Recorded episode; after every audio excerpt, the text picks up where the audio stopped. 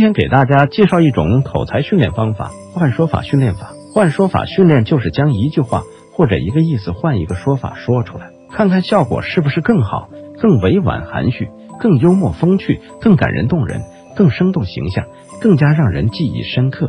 多进行换说法训练，能够有效提高语言组织表达能力。语言组织表达能力是练口才的基本功。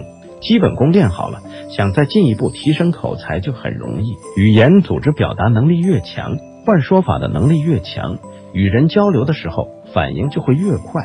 再学一些套路和技巧，就越能够轻松应对各种社交应酬。那么什么时候需要换说法呢？第一，在需要拒绝、批评、否定别人的时候，特别需要换说法，将大脑中的真实想法换一个更加委婉的说法表达出来。第二。对原话不满意，需要更好的表达效果的时候，需要换说法。怎样进行换说法训练呢？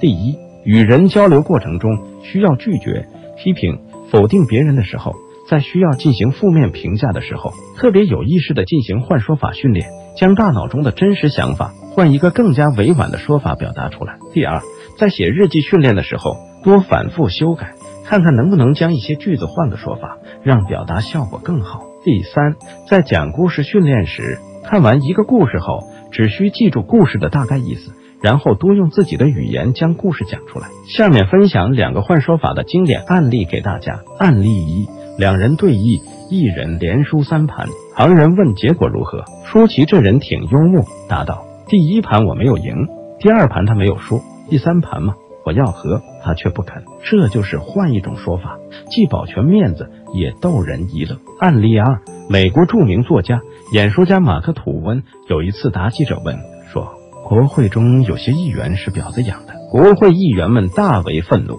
纷纷要求马克吐温澄清或道歉，否则便要诉诸法律。几天后，马克吐温的道歉声明果然登出来了。日前，本人在酒席上说，有些国会议员是婊子养的。事后有人向我大兴问罪之时，经我再三考虑，深悔此言不妥，故特登报声明，把我的话修正如下：国会中有些议员不是婊子养的。表面上是马克吐温道歉和否定自己说的话，但他利用逻辑判断，巧妙地肯定了自己的观点，只不过换了一种说法而已。这是一种含蓄的幽默，机智的幽默。更多精彩内容，请关注我们微信公众号“社交口才训练营”。关注公众号，加入训练营，轻松练口才。